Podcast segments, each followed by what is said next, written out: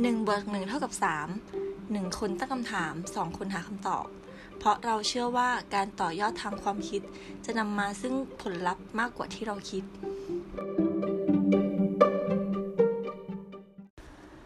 EP ที่ 65 โลกคู่ขนาน วันนี้คุณอยู่กับผม ตู้สิวัตรสวัสดีครับ คุณอยู่กับผมหนึ่งอภิชาติครับสวัสดีครับคุณหนึ่งครับ สวัสดีครับคุณตู้อะคุณตู้กล่าวสวัสดีคุณผู้ฟังด้วยฮะ อย่าลืมครับอ๋อ สวัสดีครับคุณผู้ฟังช่วงนี้ครับก็ฝนตกหนักเนาะทุกวันเลยนะอ่าตกตั้งแต่ใช่ครับแบบตีสองตีสามแล้วก็ตอนเช้าน้ำท่วมนะครับ ก็ขอให้ขับรถกันอย่างระมัดระวังนะ ผมก็ชวัดเฉวียงอยู่หลายวันเหมือนกัน รักษาสุขภาพด้วยครับอ่าจริงฮะจะเดินทางไปไหนตอนนี้ก็ต้องเผื่อเวลากันด้วยนะครับ ต้องเผื่อจริง ๆ วันก่อนผมออกจากบ้านแบบล่วงหน้าครึ่งชั่วโมงสุดท้ายก็เลทชั่วโมงหนึ่งน้ำมันหมดอะอืม ปูมาแบบนี้ไว้กินข้าวครับโอ้อย่างนี้ดีกว่าเอาไว้กินข้าว ไม่ดีครับไม่ดีครับแหมเกือบเกืแล้อวบเกืไม่อบแล้ทัวนเกือบไม่ทันคุณผู้ฟังรถติดคงใช่ไหมแปลกล่ะใจอ่าใช่รถติดรถติดรถติดครับผมคุณผู้ฟังคงแปลกใจนะครับว่าอินโทรของตอนนี้เนี่ยทำไมเสียงอินโทรเนี่ยถึงเป็นเสียงของผู้หญิง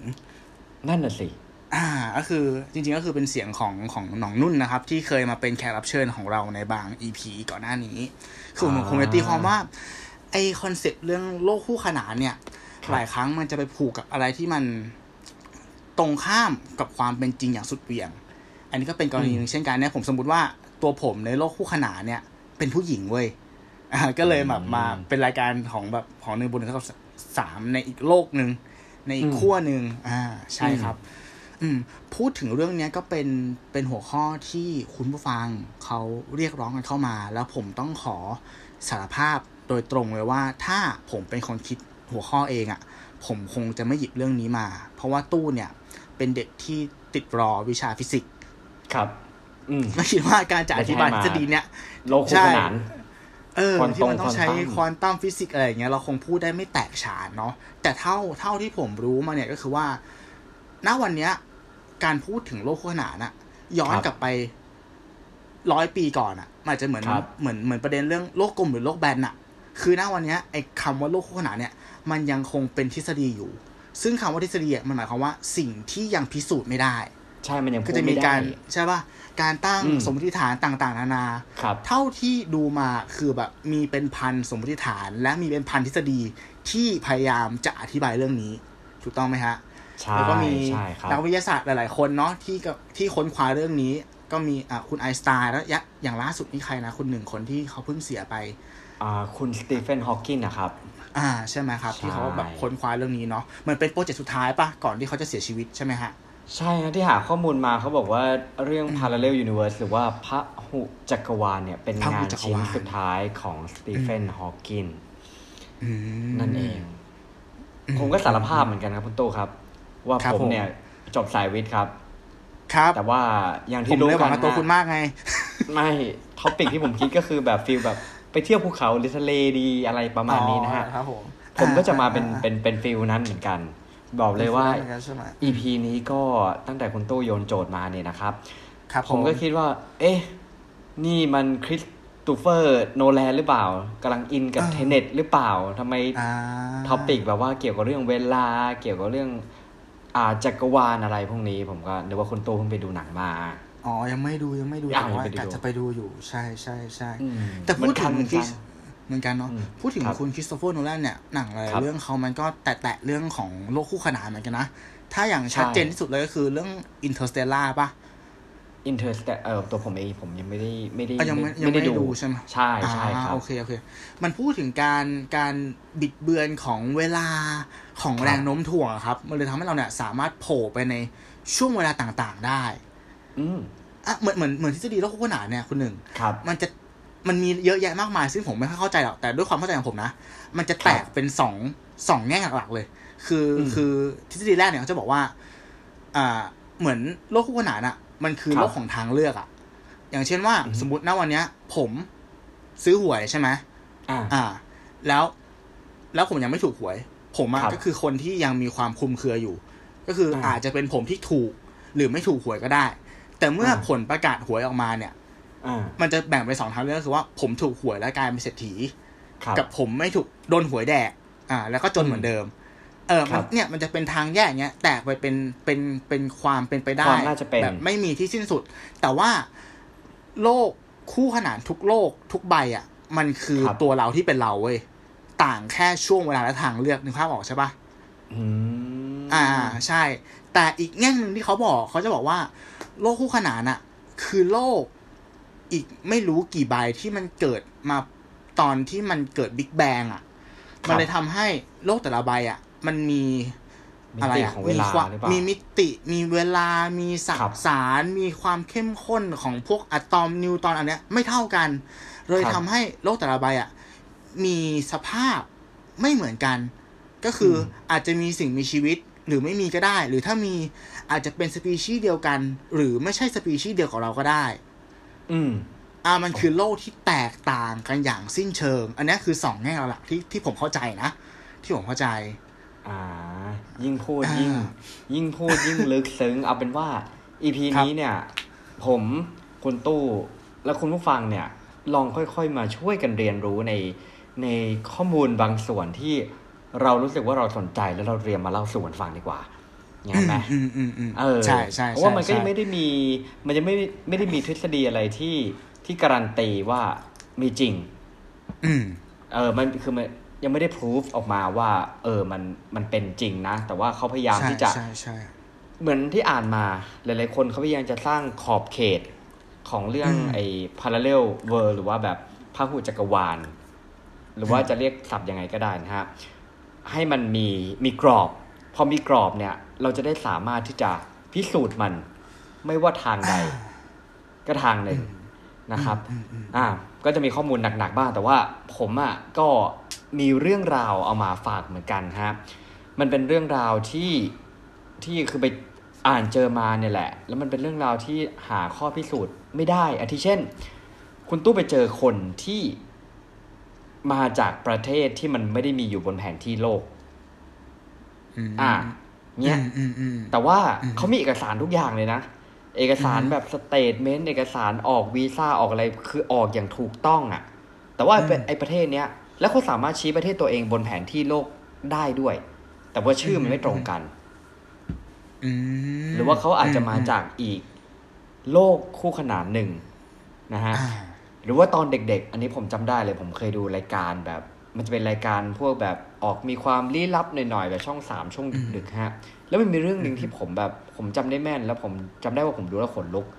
ก็คือว่าเหมือนเขาก็เวลาเรื่องราวที่เขาเล่าเขาจะจำลองแบบภาพเนาะจำลองเหตุการณ์มาออกมาเป็นเหมือนหนังสั้นอะไรเงี้ยครับ เออคือคนคนเนี้ยที่เขาเจอเหตุการณ์เนี่ยวันนั้นน่ะกลางวันแสกๆเขากำลังขับรถฮะแล้วขับรถอยู่ เขาติดไฟแดง ในขณะเดียวกันน่ะ สายตาเขาเนี่ยมองไปฝั่งตรงข้ามของถนนเขาเจอรถอีกคันหนึ่ง แต่คนอืมที่ขับรถอยู่เนี่ย ทุกอย่างเหมือนเขาหมดเลยเว้ยหน้าตา ผิวพรรณแต่เขาไม่ได้มีฝาแฝดมันคือเขาอีกคนหนึ่งซึ่งเขาก็ไม่สามารถตอบได้ว่า คนนั้นคือใครอืมแต่ถ้าจะไม่ผิดคือจะตามไปก็คือเหมือนไปอีกทีก็คือหาไม่เจอแล้วอะไรเงี้ยอืมอืมอืม ผมว่าอันเนี้ยมันอาจจะเป็นเรื่องของโลกคู่ขนานที่มันอาจจะมีอยู่จริงก็ได้นะอ่าใช่ไหมใช่ไหมหรือว่าใช่เราเคยเห็นภาพบางภาพตามอินเทอร์เน็ตที่บอกว่าคนคนนี้แม่งแบบเหมือนย้อนเวลามาได้อะเคยเห็นปะอ่าเคยเคยคืออารมณ์เหมือนกับว่าดูแบบ อาจจะเป็นมันจะมีสองเคสคือ เหมือนเป็นคนที่หลุดมาจากยุคก่อน ก็คืออาแต่งตัวแบบย้อนยุคมากๆเลยย้อนยุคไปเลยใช่ป่ะใช่หรือคนที่แบบมาจากอนาคต ก็คือเหมือนกับคนที่แต่งตัวดูล้ำมากๆ แล้วไปโผล่อยู่ในช่วงแบบปีหกปีหนึ่งเก้าหนึ่งแปดอะไรอย่างเงี้ย ใช่ใช่คือแบบเออเออเคยเห็นเออภาพคือบางคนแบบว่าเดินเหมือนถือโทรศัพท์คุยในอืมในยุคที่มันยังไม่มีโทรศัพท์มือถืออะไรเงี้ย อ่าใช่ใช่เอใช่อใช่แล้วมันคือออ่าคืออะไรแต่งตัวแบบว่าดูโมเดิร์นมากผิดกับคนอืมยุค 60 อะไรประมาณนี้เนี่ยเนี่ยอันนี้มันเป็นอะไรครับที่หาคำตอบไม่ได้ ผมว่ามันเป็นเป็นเสน่ห์ของของอ่าเรื่องราวเหล่านี้เหมือนกัน นะฮะใช่ใช่อ่าต้องอะต้องเรียกว่าคุณจะมันคือเริ่ก่ไหเรื่องนี้อ่ามันผมว่ามันคือหัวเชื้อของของพวก conspiracy theory ต่างๆอะทฤษฎีสมคอืบมคิดอะนอกมันเป็นอ่าที่แบบคิดแล้วนั่งโคตรสนุกเลย ผมเคยได้ยินมาว่า ก่อนหน้าเนี้ย ก่อนที่จะมีการพิสูจน์แล้วอะมีคนผูกเรื่องโลกคู่ขนานเนี่ย กับอาการเดจาวู เคยได้ยินไหม อ่าอ่าเคยเคยอ่าเดจาวูคืออาการที่เราเหมือนคุณหนึ่งเคยพูดไปแล้วในอีพีหนึ่งเนาะของตัวเราใช่ไม่ครับรู้ใช่ไหมใช่มันคือครับอาการเห็นภาพที่มันที่มันอะไรวะซ้ำขึ้นมาในหัว อาจจะเป็นใช่ครับภาพเหมือนกับว่า เอ้ย เหมือนเราไม่เคยขึ้นเครื่องบินนะ แต่พออมเรากำลังจะขึ้นหรือขึ้นไปแล้วเนี่ยมันมีภาพจำขึ้นมาว่าเฮ้ยเหมือนเราเคยขึ้นไปแล้วอะไรอย่างเงี้ยณตอนนั้นอะคนก็จะผูกเรื่องว่า เนี่ย มันเป็นภาพทับซ้อนของตัวเรา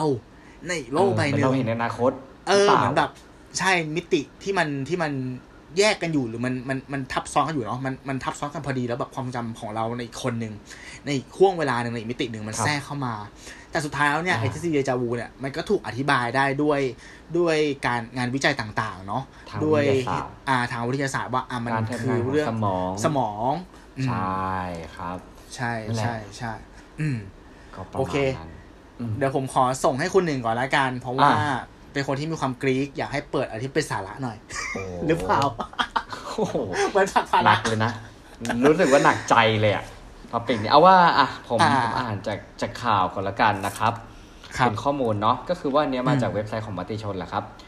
อืมอืมอืมข้อมูลเนี้ยจริง ๆ พูดตั้งแต่เหมือนตีพิมพ์ข้อมูลออนไลน์ตั้งแต่ประมาณเดือนมีนาคมปี 2561ละเป็นเรื่องเอ่อ topic เขาบอกว่าพหุจักรวาล เป็นงานชิ้นสุดท้ายของสตีเฟนฮอว์กิงอ่าเป็นนักวิทยาศาสตร์อ่าชื่อดังนะครับ นักฟิสิกส์ที่เราเรารู้จักกันเนาะ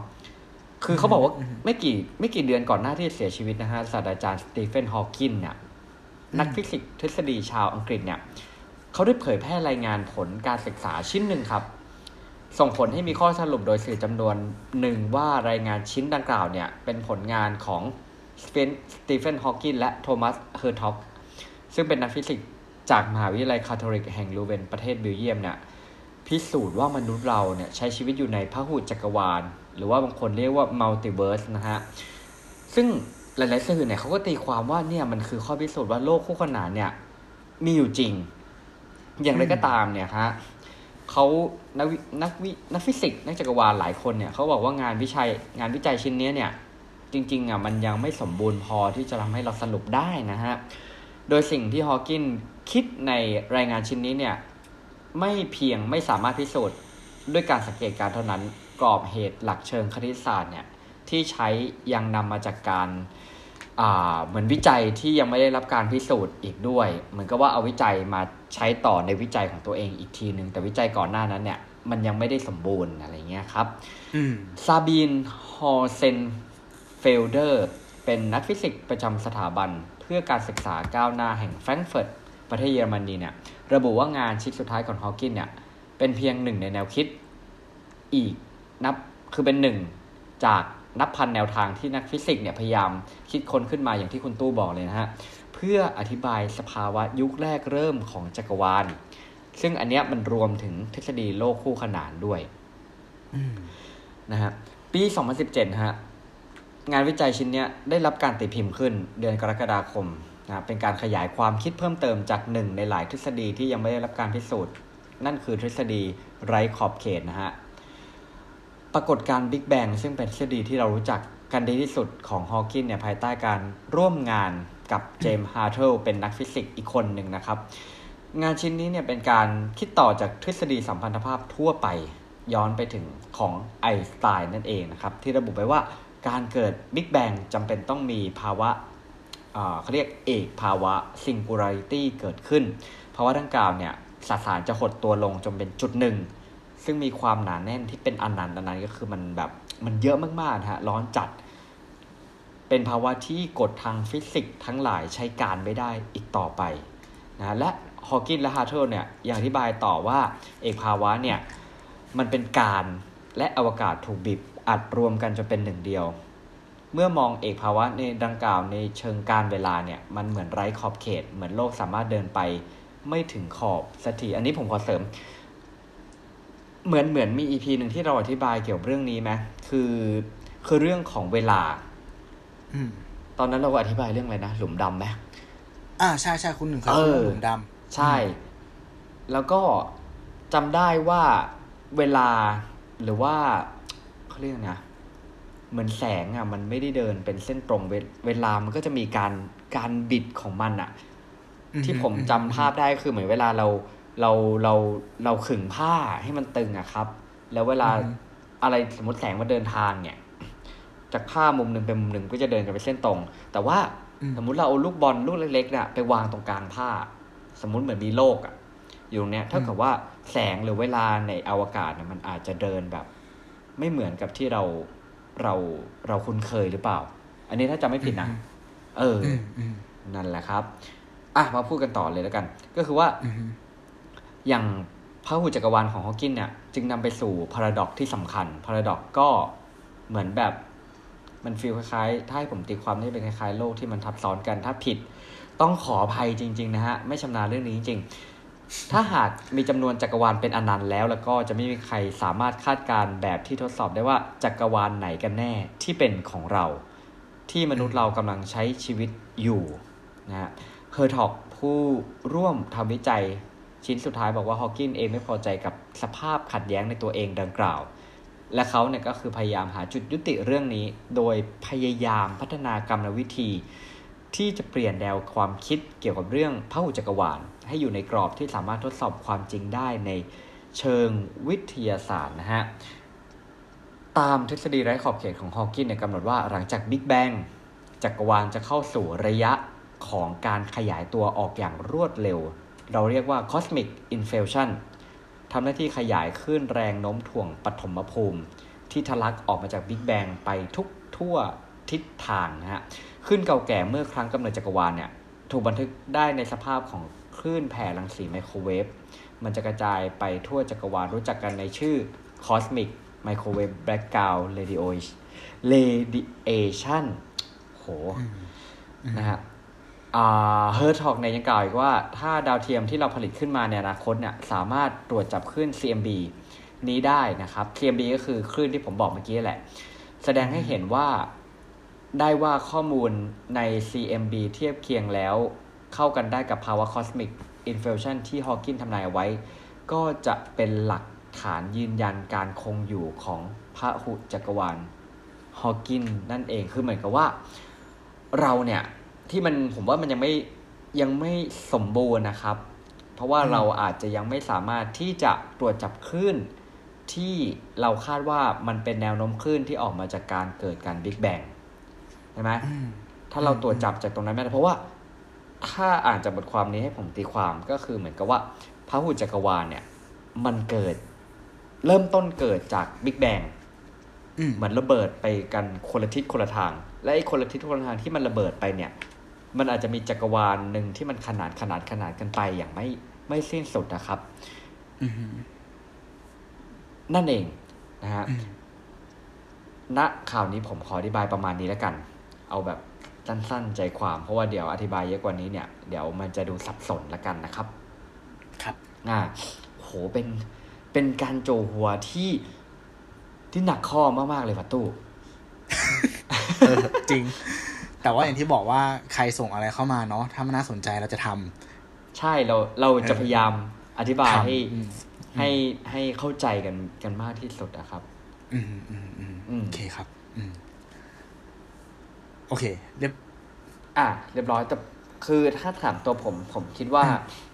มันมีความเป็นไปได้ที่มันจะมีจริงนะอืม มีความเป็นไปได้ที่มันจะมีเพราะมันที่บอกว่า ณตอนเนี้ย เรา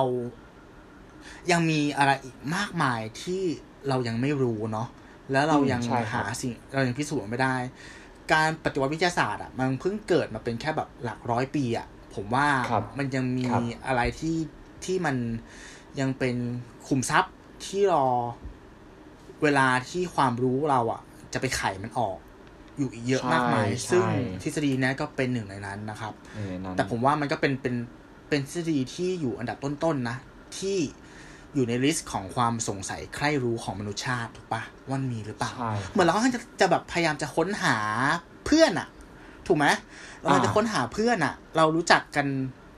หมดแล้วแหละ บนโลกใบเนี้ย ใช่ไหมครับอ่าไม่ไม่รวมใต้น้ำไม่รวมใต้น้ำเออใต้น้ำก็เป็นที่เราพยายามค้นหาเนาะเราค้นหาทั้งสิ่งที่อยู่ข้างในใต้น้ำข้างนอกโลกและไปถึงสิ่งที่มันทับซ้อนกันอยู่ที่แบบเออออยู่อยู่อาจจะแบบทับกันอยู่เลย แล้วแบบณตอนนี้ด้วยประสาทสัมผัสของเรามันยังไปไม่ถึงเงี้ยเราพยายามอยู่ ใช่ไหมไม่แน่นะ คนที่คนที่ไขความลับนี้ได้อาจจะเป็นคุณอีลอนมัสก์ก็ได้ เออไม่แน่ถ้าเขาทำได้ผมก็ไม่แปลกใจอะเออจริงๆเออ คน productive เลย ใช่ใช่โอเคครับ ถ้ามาถึงพาร์ทของตู้เนี่ย ด้วยความที่เราไม่ได้เก่งเรื่องเรื่องควอนตัมเรื่องฟิสิกส์อะไรก็แล้วแต่เนาะครับผมเราเลยพยายามตกผลึกแล้วก็ตีความหัวข้อที่ได้มาว่า เราพอจะแกะมุมไหนมาคุยได้บ้าง เราคิดอย่างนี้เว้ยสิ่งที่มันชัดเจนที่สุดในการจะอธิบายเรื่องของทฤษฎีโลกคู่ขนานเนี่ยครับคือสิ่งที่อยู่ในภาพยนตร์มผมมองอย่างนี้ จริง ๆ แล้วอะคำว่าโลกคู่ขนานอะครับ แฟงๆเลยนะ ผมว่ามันคือโลกแห่งความเป็นจริงอะกับโลกอืมที่อยู่ในหัวเราอะมันก็ถือว่าเป็นอืมโลกคู่ขนานได้ปะวะอืมันขนานกันไปอะอันนี้มาแนวเออสิ่งที่แอสแต็เกิดขึ้นแล้วเออเกิดขึ้นจริงกับสิ่งที่เราคิดอะซึ่งหลายครัๆบครั้งมันอาจจะไม่ไม่ตรงกันถูกปะเอออืมหลายๆอย่างเราคิดแล้วเราก็ไม่ทำอย่างเงี้ย แล้วอ่าภาพยนตร์ก็เป็นสิ่งที่สะท้อนออกมา เพราะว่าภาพยนตร์อันนี้ตู้เคยบอกว่า มันคือสิ่งที่ อ่าเขาเรียกว่าอะไรอะถูกคิดค้นมาจากความคิดในหัว แล้วยกมันออกมา ให้มันอยู่ในรูปที่มันเป็นเป็นเป็นรูปธรรมอะจับต้องได้ ฉะนั้นเราจะเห็นทฤษฎีโลกคู่ขนานในภาพยนตร์ค่อนข้างเยอะ มีตั้งแบบอืมตั้งแต่แบบอ่าอะไรที่มันสุดโต่งไปเลยอย่างเช่น พวกจักรวาลของมาเวลใช่ป่ะที่เราคิดถึงขั้นที่ว่า เอ้ย มันมีชาติพันธุ์สายพันธุ์ต่างอ่าๆไม่มีการเดินทางทะลุมิติ ย้อนเวลาย้อนเวลาหรือว่าเอเวอร์คืออะไรแม่งก็เกิดขึ้นได้ในโลกของซูเปอร์ฮีโร่อะอ่าใช่ไหมอ่าอ่าอ่าจริงครับหรือถ้า ใช่ป่ะถ้าถ้าลดระดับลงมาหน่อยก็จะเป็นการอ่าจะมองเหตุการณ์ที่มันเป็นภาพกลับกันอย่างเช่นว่า สิ่งที่อยู่ต่ำกว่าเรามามีอำนาจอืมเหนือกว่าเรา อย่างเช่นพวกหนังสัตว์ประหลาด ก็คืออมสปีชีส์สัตว์ต่าง ๆ ที่อยู่ใต้เราเนี่ย เราไปคิดว่าอืมเฮ้ยถ้าวันหนึ่งมันใหญ่กว่าเราขึ้นมา แล้วมันล่าเราใช่ป่ะหนังพวกอืมจระเข้เอ่ยฉลามเอ่ยอย่างเงี้ย มันจะเป็นครับยังไง อันนั้นก็เป็นอีกแง่มุมหนึ่งนะครับอืมมหรือถ้าเป็นเรื่องที่ใกล้ตัวเข้ามาอีกเนี่ย ก็อาจจะเป็นเรื่องของอา การตั้งเหตุการณ์สมมุติว่าแบบคนที่ไม่ดีกลายเป็นคนดี หรือคนที่ดีกลายเป็นคนที่ไม่ดี ครับ อะไรประมาณเนี้ย อืม ซึ่งผมคิดว่า พอมองย้อนกลับมาเนี่ย ในจุดที่มันเล็กที่สุดอะเรารู้สึกว่า เออ หลาย ๆ ครั้งอะเราก็เหมือนใช้ชีวิตอยู่ในโลกคู่ขนานเหมือนกันนะหมายถึงว่าจริง ๆ แล้ว ถ้าพูดถึงโลกใบหลัก เส้นไทม์ไลน์หลักของชีวิตเราอะมันคือการใช้ชีวิตอยู่กับปัจจุบันใช่ปะใช่ เดินไปเรื่อยๆเออ อันนี้ก็มาแนวแบบอันนี้เนาะแนวแบบ Abstract spiritual หน่อยๆเออเออ แต่เราอะมักจะกระโจนตัวเองไปอยู่ในจุดของอนาคต หรือครับไปจมปลักกับอดีต หรือไปอืมคิดเพ้อฝันถึงสิ่งที่มัน มันไม่เป็นจริงอะ แต่มันสะท้อนอัตลักษณ์มันสะท้อนออกมาให้เราเห็นว่า เราเรียกร้องสิ่งนั้น หนังซูเปอร์ฮีโร่ก็สะท้อนได้ดีนะว่า จริง ๆแล้วมนุษย์อะต้องการสิ่งที่มันยึดเหนี่ยวจิตใจถูกไหมฮะ อย่างที่ผมบอกว่าหนังซูเปอร์ฮีโร่เนี่ยเคยใช้เคยจุดกำเนิดของมันอะคือการถูกใช้เป็นเครื่องมือในการสร้างความอ่าน่าเกรงขามป่ะมันมันคือเครื่องมือที่ใช้ในการเยียวยาจิตใจคนในช่วงสงครามโลกไงอ่านั่นนะคือภาพสะท้อนว่าเออมนุษย์อะณตอนนั้นอะเราต้องการที่ยึดเหนี่ยวเว้ยซึ่งครับมันไม่มีอยู่ในโลกแห่งความเป็นจริง เราเลยต้องดึงสิ่งที่อยู่ในโลกคู่ขนาน อยู่ในความคิดเราอะออกมา ให้เป็นตัวเป็นตนจับต้องได้ เพื่อฟื้นฟูเยียวยาจิตใจของเราา เออพอมองอย่างนั้นมันก็ฟีลแบบมันก็น่าสนุกกัปตันนะอเมริกาอืมอะไรอย่างงี้ป่ะ ใช่ใช่ใช่ใช่อืม พอคิดได้แบบเนี้ยครับว่า เออ จริง ๆแล้ว ความคิดกับตัวเราแม่งคือโลกสองใบเว้ย ผมก็เลยลองทำการทดลองเล็ก ๆ กับตัวผมเอง ก็คือว่าเหมือนลองใช้ชีวิตแบบประมาณวันสองวันกับคนหนึ่ง โดยการที่อ๋อเราพยายามใช้อ่าทำทำตัวให้ตรงข้ามกับสิ่งที่เราเป็นอะ อืม เออเอาเพราะโลกคู่ขนานละอ่าครัเอาบครับเอามือเดินงี้อะฮะ เออก็ไม่ขนาดนั้นเอาชี้หนึ่งฟ้าเอาไม่ได้ใช่ไหมเพราะเพราะปกติอะอ่าโลกคู่ขนานมักถูกตีความเป็นอะไรที่ตรงกันข้าม โดยสิ้นเชิงครับถูกไหมครับใช่ป่ะอย่างเช่น อย่างที่บอกว่าเออตื่นมากลายเป็นผู้หญิงเงี้ยเปลี่ยนเพศ ตื่นมาอ่าจากรวยเป็นจนอย่างเงี้ยฉะนั้นผมก็เลยลองมาอ่าว่า ผมมองว่าเออภายในหนึ่งสองวันที่ผ่านมาเนี่ยผมลองเปลี่ยนพฤติกรรมตัวเองว่า สิ่งที่เรา เคยเคยคิดว่าจะไม่ทำอะ หรือเราคงไม่ทำอะ เราลองทำมันหน่อยไหมอะไรที่เราเคยกลัวว่าจะทำอะ เราลองทำมันหน่อยไหมเหมือนกับว่าตื่นมาวันเนี้ย เราเป็นตู้อีกคนหนึ่งในโลกคู่ขนานเว้ยแล้วทำสิ่งโอเคตรงกันข้ามกับที่เราทำอะมันบุคคลอะไรเออบุคลิกกันเนี่ย ก็ก็ไม่ขนาดนั้นอ่าเหมือน อันเนี้ยพอพอเราพอเรามาลองทำดูอะครับ มันจะพูดยังไงเดียอ่า อย่างเช่นว่า ตู้ไป สวนลุมสวนลุมสวนลุมสวนลุมมาเป็นที่เขาบอกว่าเป็นปอดของกรุงเทพใช่ไหมตอนนั้นเราทำงานใกล้กับสวนลุมเว้ยเพราะเราไปเฝ้าสาขาแถวสาทรแต่ว่าเราก็มีความกลัวว่าตรงนั้นอะแม่งรถโคตรติดเลยคนหนึ่งอืมติดมากๆ ผมก็เลยอ่าใช่ไม่เคยใช่แวะผมเชื่อไปวิ่งเลยครับสวนลุม เพราะว่าอ่าครับคิดว่าเข้าขับรถเข้าไปเนี่ย คงไม่มีที่จอด ก็เหมือนเป็นความกลัวว่าไม่อยากเสียเวลาเข้าไปอะ เก็ตปะครับแล้วก็กลัวว่าครับเฮ้ยไม่เคยเข้าไปกลัวจะหาที่จอดไม่ได้กลัวจะวนอืมรถนาน เออก็เลยครับลองเอาชนะตัวเองดูว่าเอ้ยกูเปลี่ยนเป็นกูอีกคนหนึ่งเว้ยลองขับเข้าไปดู สุดท้ายก็หาที่จอดได้ แล้วก็ได้วิ่งในสวนลุมแล้วรู้สึกว่าเฮ้ยแม่ง work ว่ะแม่งคือสถานที่ที่แบบว่า work มันคือใช่ปะคือธรรมชาติที่มันที่มันอยู่ใช่ในครับจุดที่มันแออัดที่สุดอะเออเหมือนเหมือนเป็นเหมือนเป็นโอเอซิสของทะเลทรายที่ผมเคยพูดอะเนี่ยก็อ่าเป็นหนึ่งจริงตัวอย่างที่แบบว่าเออเนี่ยเราลองเราลองเปลี่ยนความคิด ลองครับทลายความกลัวดู แล้วก็ทำในสิ่งที่เราคิดว่าตัวเราในในในภาวะปกติอะจะไม่ทำ แล้วลองทำดู ซึ่งพอทำมาแล้ววันสองวันอะเฮ้ยมันเวิร์กนะคุณหนึ่งอืมันรู้สึกว่ามันเหมือนเป็นกลุ่มสโลบาร์ที่เราคุยกับตัวเองอะแต่สุดท้ายแล้วมันคือการที่เราอะกล้าที่จะก้าวออกจากคอมฟอร์ทโซนเว้ยอืมที่เกิดมาอย่างยืดยาวเนี่ยคือเออมึงจะโทรกแบล้าบกล้าลุ้นอยู่เนี่ยเข้าอลุ้อกนอยู่จากเนี่ยคอมฟอร์ทโซนอ่าเออครับเหมือนกับวันเนี้ยจะฝากให้คุณผู้ฟังอะครับ ลองไปใช้ดูก็ได้ว่า เออ ลองจินตนาการตัวเองว่าพรุ่งเนี้ยตื่นขึ้นมา เราครับกลายเป็นคนอีกคนหนึ่งที่มีอืมบุคลิกอะ ตรงข้ามกับตัวเรา อ่าอืมแล้วลองทำในสิ่งที่ที่เราที่เป็นคนเป็นตัวเราปกติอะไม่ทำลองทำดูเว้ยแล้วก็เหมือนกับชาเลนจ์ตัวเองสักวันหนึงอะลองดูทำอะไรให้มันสวนทางทำอะไรให้มันสุดตรง แต่แต่ขอนิดนึงว่า อย่าเป็นเรื่องที่ไม่ดีนะอ่า อ่าอันนี้อย่าอันนี้ไปต้องเชื่อไม่ดีเตือนนะไว้ก่อนอืมเดี๋ยวหาว่าหนึ่งบวกหนึ่งเท่ากับสามแนะนำมาอย่างนี้ไม่ได้นะฮะ ไม่ไม่ดีได้นะไม่ครับได้ไม่ได้ เออ แล้วผมรู้สึกว่าและไม่แน่หรอกคุณอาจจะเจออะไรที่มันแบบ มันเป็นกิจกรรมที่ปลดล็อก อะไรบางอย่างในใจคุณจริงอ่าอ่าบางทีอืมันมมันเราทำอะไรที่เราแบบไม่ได้นี่มันก็สร้างแบบอาจจะสร้างหลั่งสารในตัวเราก็ได้นะๆให้ใช่รู้สึกแบบใช่ใช่เป็นอีกคนหนึ่งอะไรอย่างนี้เนาะอืมใช่อืมใช่ใช่ถูกต้องลองดูกันนะครับ เออผมว่าพอพูดถึงไอเดียของโลกคู่ขนานเนี่ย จริง ๆ แล้วอืมถึงแม้ทฤษฎีจริง ๆ อย่างที่ผมเกริ่นไปตอนแรกเนี่ย มันอาจจะยังพิสูจน์ไม่ได้ อืมแต่ผมว่ามนุษย์เราเนี่ย จริง ๆ แล้ว เราพยายามที่จะสร้างโลกคู่ขนาน ให้มันสมจริงมากขึ้นเรื่อยๆเรื่อยๆจนจนผมว่าบางทีเราเริ่มจะบางครั้งเราเริ่มจะแยกไม่ออก ผมกลัวบางทีถ้าคนที่ in สมมุติว่า ผมพูดถึงแบบการสมมติการที่เกมที่มันเสมือนจริงมาก ๆ ตอนนี้อะครับ อืมอะอืมถ้าจำไม่ผิดนะ ไอเกมของ Nintendo Switch อืมฮึใช่ไหมเอ่อเดี๋ยวนะ ชื่อเกมอะไรนะที่ดัง ๆ อยู่ช่วงหนึ่ง นั่นแหละ แต่ว่าแอน Animal เหมือนเป็นอะไรป่ะไม่ใช่ใช่ป่ะเออ Animal Crossing อ่า Animal Crossing เออใช่ ถ้าจำไม่ผิดคือเวลาในเกมอะ มันจะเหมือนเวลาจริงเราเว้ยอืมอ่า สมมุติอือืมตอนนี้เช้าเนี่ย ก็คือเช้าเราก็จะมีกิจกรรมในเกมให้ทำสำหรับตอนเช้า ถ้าคุณอยากจะทำกิจกรรมอย่างนี้แล้วมันมีแค่ตอนกลางคืนเนี่ยคุณก็ต้องเล่นเกมตอนกลางคืนนะอ๋อเข้าใจเข้าใจเข้าใจ เออ มันจะเป็นแบบนั้น นะฮะแล้วผมว่าถ้าคนที่อินจัดๆน่ะอ่ามันก็เหมือนเราจะถูกกลืน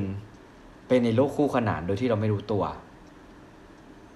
อ่อประเด็นนี้น่าสนใจมาก ใช่ใช่ไหมใช่ใช่ไหมอืมอันนี้คือเรายังไม่ได้นับเรื่องของของโลกคู่ขนานแบบ โลกที่เราไปเป็นอวตารในที่ไหนๆอีกตั้งหลายที่นะครับ เออ แต่ตอนนี้เออคือคุณด้วยความณน่าสนใจว่ะเออใช่ เพราะว่าด้วยความที่ว่าเทคโนโลยีมันไปได้ไกล แล้วอินเทอร์เน็ตมันเร็วเกมบางเกมที่เราเล่นตอนนี้ หรือว่าสถานการณ์จำลองที่เล่นตอนนี้เนี่ย มันอิงกับกับ time time zone ที่เราอยู่ณปัจจุบัน มันช่วยเราสร้างเสริมประสบการณ์ถ้าเกิดว่าอืมถ้ามองในกลยุทธ์ของทางด้านเกม หรือว่าทางด้านอ่าสื่ออมสังคมออนไลน์เนี่ยเท่ากับว่ามันจะสร้างสามารถสร้าง engagement อืมให้คนเนี่ย สามารถอยู่กับเราได้ทั้งวัน take time กับเราได้ทั้งวันอืม เออใช่ไหมฮะแต่มองในแง่หนึ่งก็คือเหมือนกับว่าเราเนี่ย ถ้าเราแยกไม่ออกเนี่ย เราก็อาจจะคือคือมันอาจจะต้องแบบมันจะต้องเอ็กซ์ตรีมจริง ๆ ที่เราเราถึงจุดที่เราจะแยกไม่ออกว่าอันไหนคือโลกแห่งความจริงอันไหนคือโลกคู่ขนานที่เราเล่นอืมอะไรอย่างเงี้ยอืมก็เป็นได้นะครับ ใช่ อันนี้ผมเออขอขยายความนิดนึง เรื่องที่อืมพูดถึงพูดถึงเกม Animal Crossing เนี่ย แล้วพูดถึงประเด็นครับของของ โลกคู่ขนานที่เป็นโลกอ่าเรียกว่าอะไร โลกสมมุติแล้วกันเนาะครับที่เราสร้างขึ้นมาด้วยมือของพวกเราเองอย่างเงี้ยครับ นอกจากไอเกมที่คนหนึ่งบอกอะณตอนเนี้ยที่ผมเคยฟังมาคือมันจะมีเกมจีบสาวของญี่ปุ่นนะครับ ที่อ่าโด่งดังมากในหมู่ เล่นเองป่ะครับโอตาคุไม่ใช่ไม่ใช่ในหมู่เอาโอตาไม่คุได้เล่นใช่ไหมซึ่งซึ่งอันเนี้ยเขาทำระบบเหมือน Animal Crossing ที่คุณหนึ่งบอกเลยคือมันเป็นระบบอ๋อเดียวไทม์หมายถึงว่าถ้าคุณนัดแฟนคุณที่ที่เป็น AI อะนะ เป็นอ่าเกมอะนะ ไปทานข้าวอ๋อ วันอาทิตย์ตอนบ่ายสองครับณตอนนั้นอะคือคุณก็ต้องโผล่เข้าไปในเกมนะเว้ย ถ้าไม่โผล่เข้าไปแปลว่าคุณผิดนัด แล้วเขาก็จะงอนคุณ คือแบบโอ้แม่งเป็นการมันคือเหมือนมีแฟนจริง ๆ เลยอะเอออ่ามัมันคือเหมือนการที่เราเรา treat แฟนจริง ๆ เลย แล้วก็ อะแล้วพอผมผมลองลองศึกษาหรือเข้าไปอีกเนี่ย ก็พบว่าขอโทษด้วยคือผมอะจำชื่อโรคไม่ได้ แต่ว่ามันจะมี คนบางกลุ่มอะครับ ที่เขาป่วยเป็นโรคเนี้ยโรคเนี้ยหมายถึงว่า มันเป็นโรคที่เขารู้สึกว่าเขา connect กับโลกเสมือน ก็คือโลกโลกเกในเกม ในในละครในทีวีอะไรต่างๆ ที่มันอยู่ออนไลน์ครับ ได้ดีกว่า connect กับโลกจริงอืมเหมือนกับว่าเป็นคนที่เข้าสังคมไม่เป็น อืมเข้าหาคนไม่เป็น แต่ว่าอืมรู้สึกผูกพันกับกับกิจกรรมเนาะบนอืมโลกออนไลน์มากกว่า แล้วพออมมันมันเป็นอย่างนั้นไปเรื่อยๆครับ เขารู้สึกว่าโลกออนไลน์นั้นอะคือโลกความจริงเว้ยอ๋ออันอันนี้มันไปถึงขั้นที่ว่าสมองคิดอย่างนั้นเลยนะาสมองคิดเข้าใจว่าเพราะมันสบายใจโลกออนไลน์น่ะที่แบบ ใช่ปลอดภัยใช่ไหมรู้สึกปลอดภัยใช่ที่ยู่คือในคือโลนั้นกความจริง ใช่แล้วก็ครับรู้สึกว่าโลกความจริงเนี่ย คือโลกเสมือน มันก็เลยอ๋อทำให้คือให้กลับให้กันเกิดเลยอ่าใช่เคยได้ยินไหมในในอาจจะเคยเห็นปะในการ์ตูนญี่ปุ่นต่างๆไม่ว่าจะ อย่างเรื่องโอนิสกะ GTO อะครับที่จะครับมีเด็กบางคนที่เป็นเด็กเก็บตัว ที่อยู่ในอ่าห้องแบบเป็นปีๆอะไม่ออกไปไหนครับเลยอะแล้วแม่ต้องคอยเอาข้าวขึ้นไปอะ อันนั้นอะอ่าคือต้นต้นเหตุก็คืออาจจะมาจากจากโรคพวกนี้ครับอ๋อเออเนี่ยก็เป็นประเด็นที่น่าสนใจเหมือนเอกัอนนะน่าสว่านบาใจงทีแบบนะเออการที่คุณหนึ่งบอกว่า ด้วยความที่อ่าหนึ่งส่วนหนึ่งอะยอมรับว่ามันอาจจะเป็นความผิดปกติของของสมองเราถูกปะอืมแต่ส่วนหนึ่ง ก็ปฏิเสธไม่ได้ว่า มันเป็นเพราะความสมจริง และเป็นเพราะใช่ความเข้าถึงง่ายของใช่โลกเสมือนที่มันมันมันพัฒนาขึ้นทุกวันจนมันเหมือนขึ้นทุกวันจริง ๆอะคุณหนึ่งลองนึกภาพนะใช่ว่าใช่ตอนเนี้ยขนาดว่าเรายังต้อง access ผ่านเครื่องมือต่างๆ ใช่ปะยังติดขนาดเนี้ย แต่ถ้าถึงจุดหนึ่งที่เหมือนกับว่าเราเราอะไรนะใส่อะไรบางอย่างเข้าไปในหัว แล้วครับเหมือนเหมือนในหนังอะเหมือนเหมือนเสียบปลั๊กเข้าไปในหัวแล้วเราหลุดเข้าไปในอีกโลกหนึ่งเหมือนแมทริกอย่างเงี้ยอื มอืมอืมอืมมันอาจจะเป็นเออจุดที่ว่าเราเราเราสามารถเลือกได้จริงๆนะว่า เราจะเข้าไปอยู่ในนั้นอะเราไม่ออกมาอ่าอีกเลยก็ได้อะถ้าในนั้นมันสวยงามกว่า ถูกปะอ่าเออเออเออมันเคยเห็นพวกแบบในใน Ready Player One อะไรเงี้ยฮะใช่ที่ใช่มันเป็นใช่เกมเนอะเป็นคือแบอะไรเงี้ยใช่ไหมกับติดกับโลกเสมือนแล้วแบบรู้สึกว่าเฮ้ยเรา happy ใช่กับการอยู่ในนี้มากกว่าแล้วก็ละทิ้งตัวตนละทิ้งกายหยาบของเราไปอะ เออ แล้วกลายเป็นว่า เออใช้ชีวิตอยู่กับ อยู่กับดวงจิตของเรามากกว่าเนาะให้จิตเรามันโลดแล่นอยู่ในอีกโลกอีกใบหนึ่งอะไรอย่างเงี้ยเออก็เป็นประเด็นที่น่าคิด พอไปตอนแรกอะผมมาหาข้อมูลตรงนี้ แล้วก็ไปเจออันหนึ่งน่าสนใจนะฮะแต่ว่าจำได้บางเรื่องก็คือว่าจริงๆมันอย่างที่คุณตู้บอกจริงๆมันมีหนังหลายเรื่องที่พูดถึงประเด็นเกี่ยวกับโลกคู่ขนานด้วยอะครับอืมอืมอืมอาทิเช่นอาทิเช่น อย่างแมทริกเนี้ยก็ใช่ อ่าใช่อ่าใช่แมทริกใช่นะครับ แล้วก็อ่าที่เรารู้จักกันเลยก็คืออย่าง Terminator อ่าอ่า อืมใช่ไหมอืมที่แบบว่าเป็นหุ่นยนต์จากอนาคตนะครับ แล้วก็ครับอย่าง Back to the Future นี่ก็หนังคลาสสิกเลยย้อนเวลาอืมอันนี้ก็อาจจะเป็นใช่โลกคู่กันไหนมาจากอนาคต อ่า ถ้าถ้าเป็นสำหรับผมเองให้ผมคิดออกนะโดเรมอนอืมโดเรมอนเอออ่อ่าก็ใช่ใช่ใช่ไหมใช่ใช่เอ่อเอ้ยอ่านลงทำให้ชินเงี้ยเอ้ยมันก็ใช่คือใช่เป็นเป็นเรื่องของโลกคู่ขนานเลยปะอ่าใช่ผมผมผมผมขอเสริมนิดนึงขำๆครับมันมีโดเรมอนเวอร์ชั่นโลกคู่ขนานของโดเรมอนด้วยนะ ที่ตัวหรอเอกอะจะเป็นโดเรมี่เว้ยอ๋ออารมณ์แบบว่าเหมือนเป็นโลกที่แบบเหมือนโดเรมี่ต้องมาดูแลโนบิตะแทนอะอ๋อเออแบบเหมือนอินเซ t ชันเหมือนกันนะ คู่ขนานในคู่ขนานอีกทีนึง อันนี้ใช่ครับเออจริงๆ ผมว่าเออเออ topic เนื้อหาเขาลึกซึ้งนะ ถ้ามองดีๆแล้วเนี่ย อืมใช่เออถ้ามองตีมันก็ความเป็นในแง่ของวิทยาศาสตร์อะไรอย่างเงี้ยฮะครับผมนั่นแหละทีนี้ผมก็เลยอืมอย่างที่เกริ่นๆไว้ตอน intro นะครับ ว่า เอ้ยเอามาทฤเอาทฤษฎีเพิ่มอีกสักหน่อยไหม ได้เดี๋ยวได้เลยครับได้เลยเออแต่อันนี้เสริมควาสั้มนๆเข้มข้นนะครับให้เนื้อหาหน่อยเจ้มจนหน่อยเจ้มจนหน่อยรู้ไหมตอนแรกอะที่บอกว่าเรื่องของโลกคู่ขนานนี่ ผมเกือบตีความเป็นเรื่องของความรัก ครับผมเหมือนกับว่า ฉันกับเธออยู่คนละโลก เราเป็นเส้นขนานคงจะไม่บรรจบกัน แต่ผมรู้สึกว่ามันน่าจะดูเสียวไปก็เลยก็เลยครับก็เลยไม่พูดถึงดีกว่านะฮะอะกลับมาประเด็นหนักๆของเราอีกครั้งนะครับผมก็คือว่าอ่าพูดถึงเรื่อง parallel universe นะครับ เอกภพคู่ขนาน เขาทำการทดลอง เริ่มจากแมวกึ่งเป็นและกึ่งตายนะฮะอันนี้ค่อยๆฟังเนาะสมมุติอืมให้มีแมวตัวหนึ่งอยู่ในกล่องปิด พร้อมด้วยอุปกรณ์ที่บรรจุอะตอมของธาตุกัมมันตรังสี ที่มีโอกาส 50-50 ในการสลายตัวในหนึ่งชั่วโมง ซึ่ง ซึ่งถ้าเกิดว่าไอตัวธาตุเนี่ยสลายตัวเนี่ย ขวดยาพิษก็จะแตกและแมวก็จะตายนะฮะ เห็นได้ชัดว่าสภาพของแมวเนี่ยมันจะขึ้นอยู่กับธาตุกัมมันตรังสีที่มันมีโอกาส 50 50 คือจะตายจะรอดก็คือ 50 50 เนาะคนที่ให้แนวคิดนี้เนี่ยก็คือเออเขาชื่อเชลอร์ดิงเจอร์นะครับ เราจะรู้ได้ไงว่าแมวตายไม่ตาย ทันทีที่กล่องถูกเปิดออกเนี่ย เราจะได้คำตอบ เราจะเห็นว่าแมวมีชีวิตอยู่หรือตาย แต่มันจะเกิดเรื่องยุ่งยากขึ้นไปอีก คือเกิดอะไรขึ้นกับสถานะที่ไม่ได้ถูกใช้ของอะตอม นิวโบเนี่ยเชื่อว่าสถานะอีกอย่างอะหายไปเฉยๆ เขารู้สึกพิศวงกับการตีความทางคณิตศาสตร์ของทฤษฎีควอนตัม ดังนั้นเขาและเพื่อนร่วมงานชื่อแวร์เนอร์ไฮเซนเบิร์กจึงตัดสินใจว่าการสังเกตได้บังคับให้เกิดสิ่งที่เป็นใดสิ่งใดสิ่งหนึ่งก่อน คือมันเหมือนเป็นแบบ การสังเกตระบบควอนตัมอะอยู่ในสถานะผสมของผลลัพธ์ที่เป็นไปได้ทั้งหมดเนี่ยทั้งตายหรือไม่ตายของแมวน่ะ เรียกว่าการซ้อนทับกันหรือว่า superposition เราเรียกการตีความแบบนี้ว่าการตีความแบบโคเปนเฮเกนนั่นคือการวัดทำให้เกิดความจริงแท้ แต่ปัญหาที่สามัญสำนึกของมุมมองนี้ก็เป็นอย่างเช่นที่ชเรอเจอร์ชเรอดิงเจอร์ได้กล่าวว่าแมวเป็นผีดิบ ทั้งเป็นและตายในเวลาเดียวกันจนกว่าจะเปิดกล่อง งงไหมเออ ผมไม่งงว่ะเขาเขาเข้าใจเข้าใจเข้าใจ เออ พอคือเขาเขาเขาอธิบายมาวันนี้ มีคนหนึ่งนะฮะ น่าจะเป็นนักวิทยาศาสตร์เหมือนกัน คือชื่อฮิว t ์เอเวอเรจนะฮะ ได้เสนอว่าเราควรมองทฤษฎีควอนตัมตามคำกล่าวอ้าง และเชื่อว่าคณิตศาสตร์ของมันอธิบายถึงความจริงแท้ เมื่อสมการแสดงผลลัพธ์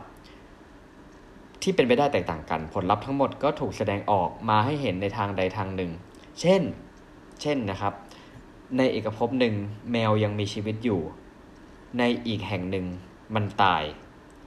เอกภพของเราเนี่ยเดินจากสถานะควอนตัมหนึ่งไปยังอีกอันจำได้ไหมที่ผมพูดเรื่องการขึงผ้านะครับ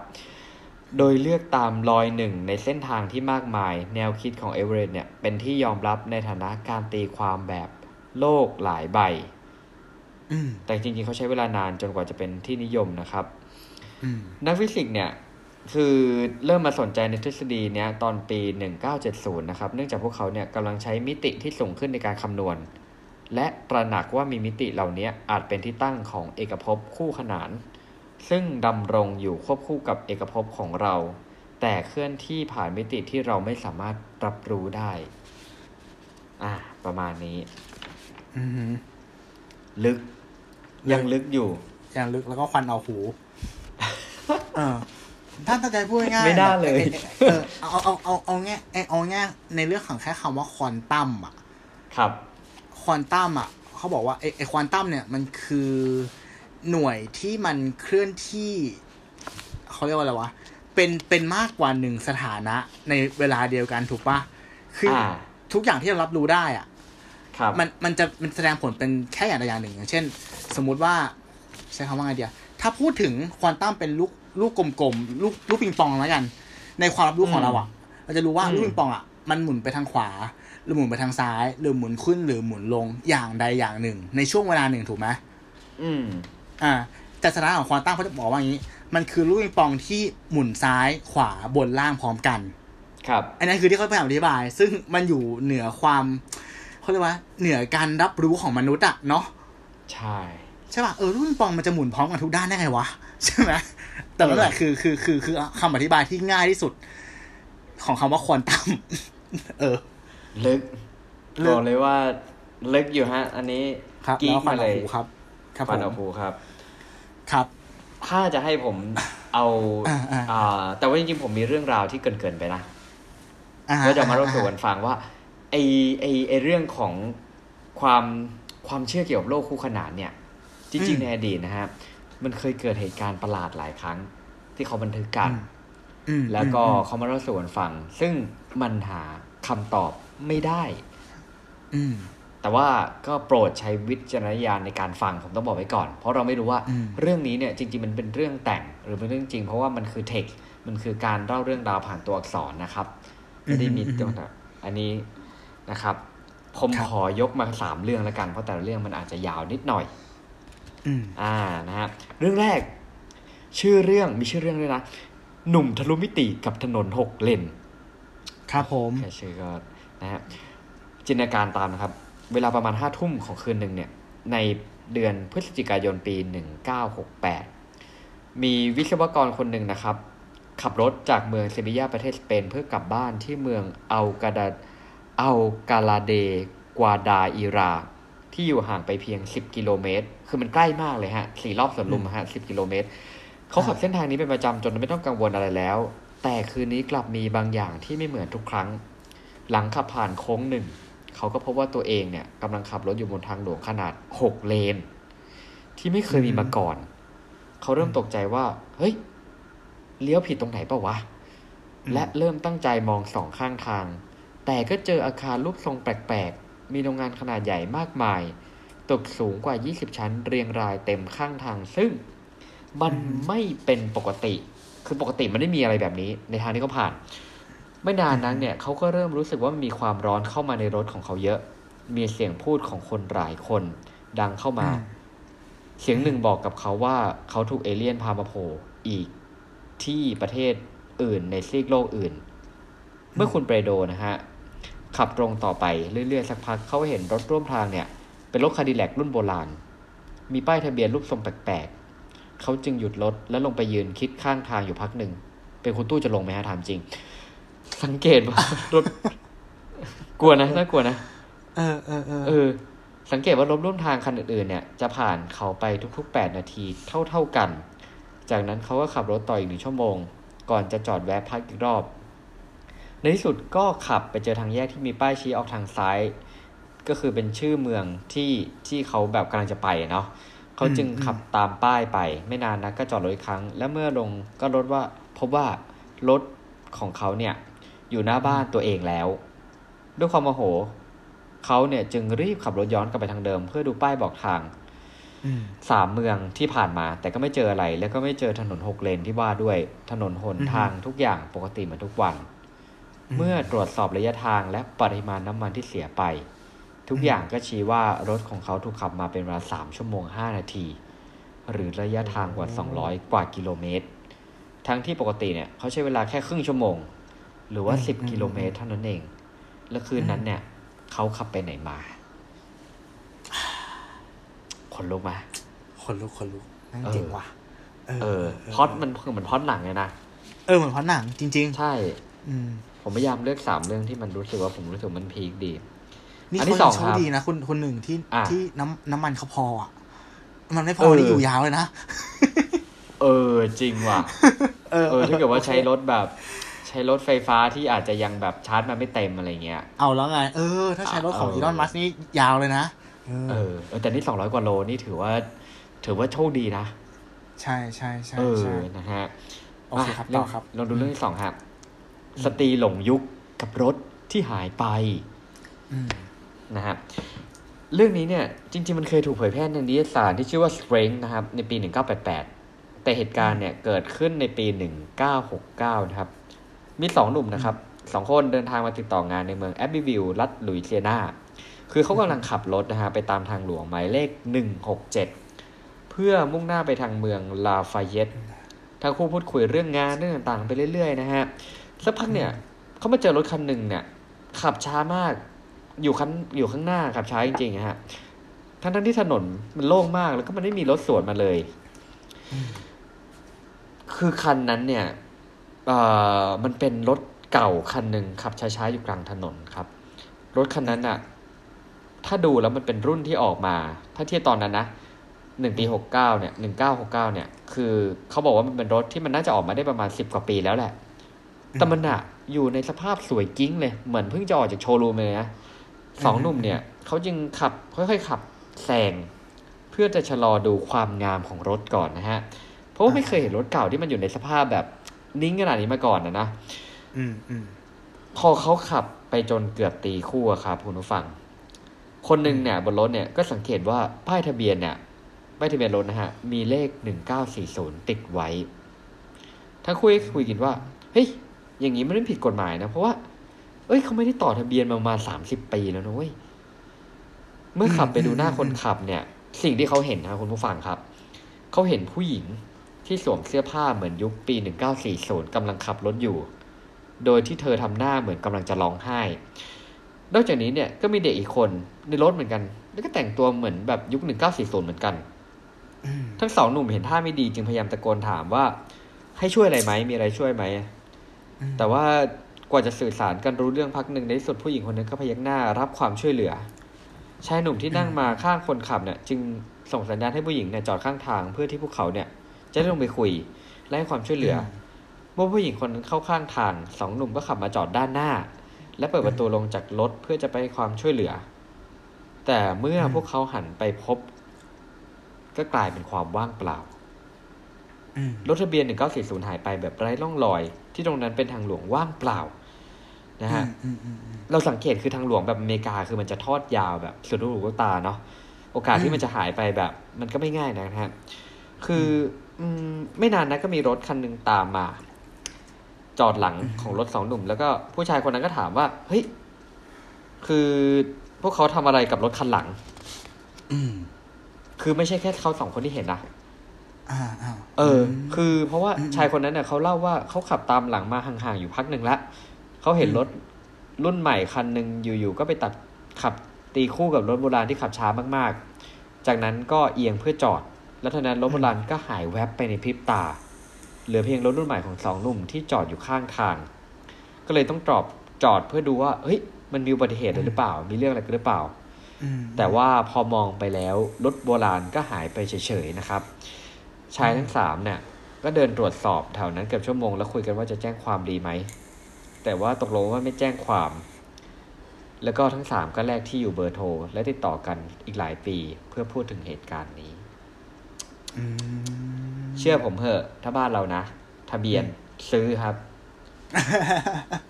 เออ ใช่ใช่ใช่ใช่นาน่าจะอั้นแน่ๆนะฮะแน่แน่ๆใช่มา ขออีกเรื่องหนึ่งเรื่องนี้ได้ผมก็ได้ชอบอะฮะที่อ่านมา ชื่อตอนว่าชายปริศนาจากประเทศที่ไม่มีในแผนที่ อืมอ่า มันมีชายปริศนาคนหนึ่งนะครับ ในปี1954ครับ เดินทางมายังกรุงโตเกียว ประเทศญี่ปุ่นนะฮะเขาถือพาสปอร์ตประเทศ Taured T A U R E D อืมคุณตู้เคยได้ยินชื่อประเทศนี้ไหมไม่ เออ ใช่ครับ เพราะว่าเจ้าหน้าที่ตรวจคนเข้าเมืองอะกักตัวเขาเพราะว่า โลกเราเนี่ยมันไม่มีประเทศนี้อยู่ฮะไอประเทศ Taured เนี่ยอืมยังไงก็ตามนะฮะพาสปอร์ตเล่มนั้นเนี่ย เป็นของจริง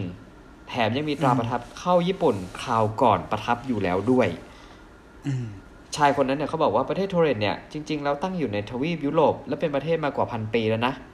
เมื่อนำแผนที่มาให้ชี้ประเทศอยู่ตรงไหนอืมเขาก็ชี้ไประหว่างประเทศสเปนกับฝรั่งเศสอืมตรงประเทศอันดอร์รานะฮะ โดยแย้งว่าเขาไม่เคยได้ยินชื่อประเทศอันดอร์ราที่เป็นแบบประเทศที่มันมีอยู่จริงเนี่ยมาก่อนเลย ชายคนนั้นเนี่ย นอกจากเนี้ยก็ยังมีเอกสารอื่นๆที่ออกโดยประเทศ Taured ไม่ว่าจะเป็น statement รับรองจำนวนเงินจากธนาคาร หรือใบขับขี่ หลังจากสอบสวนที่ทำให้มึนงงไปทั้งสองฝ่าย จากนั้นเจ้าหน้าที่ก็ส่งเขาไปพักโรงแรมใกล้ๆ ระหว่างรอการตรวจสอบเอกสารอีกที โดยมีเวรยามเฝ้าหน้าประตูห้องพักตลอดเวลา แต่ในตอนเช้าเขาก็หายไปแล้วอืม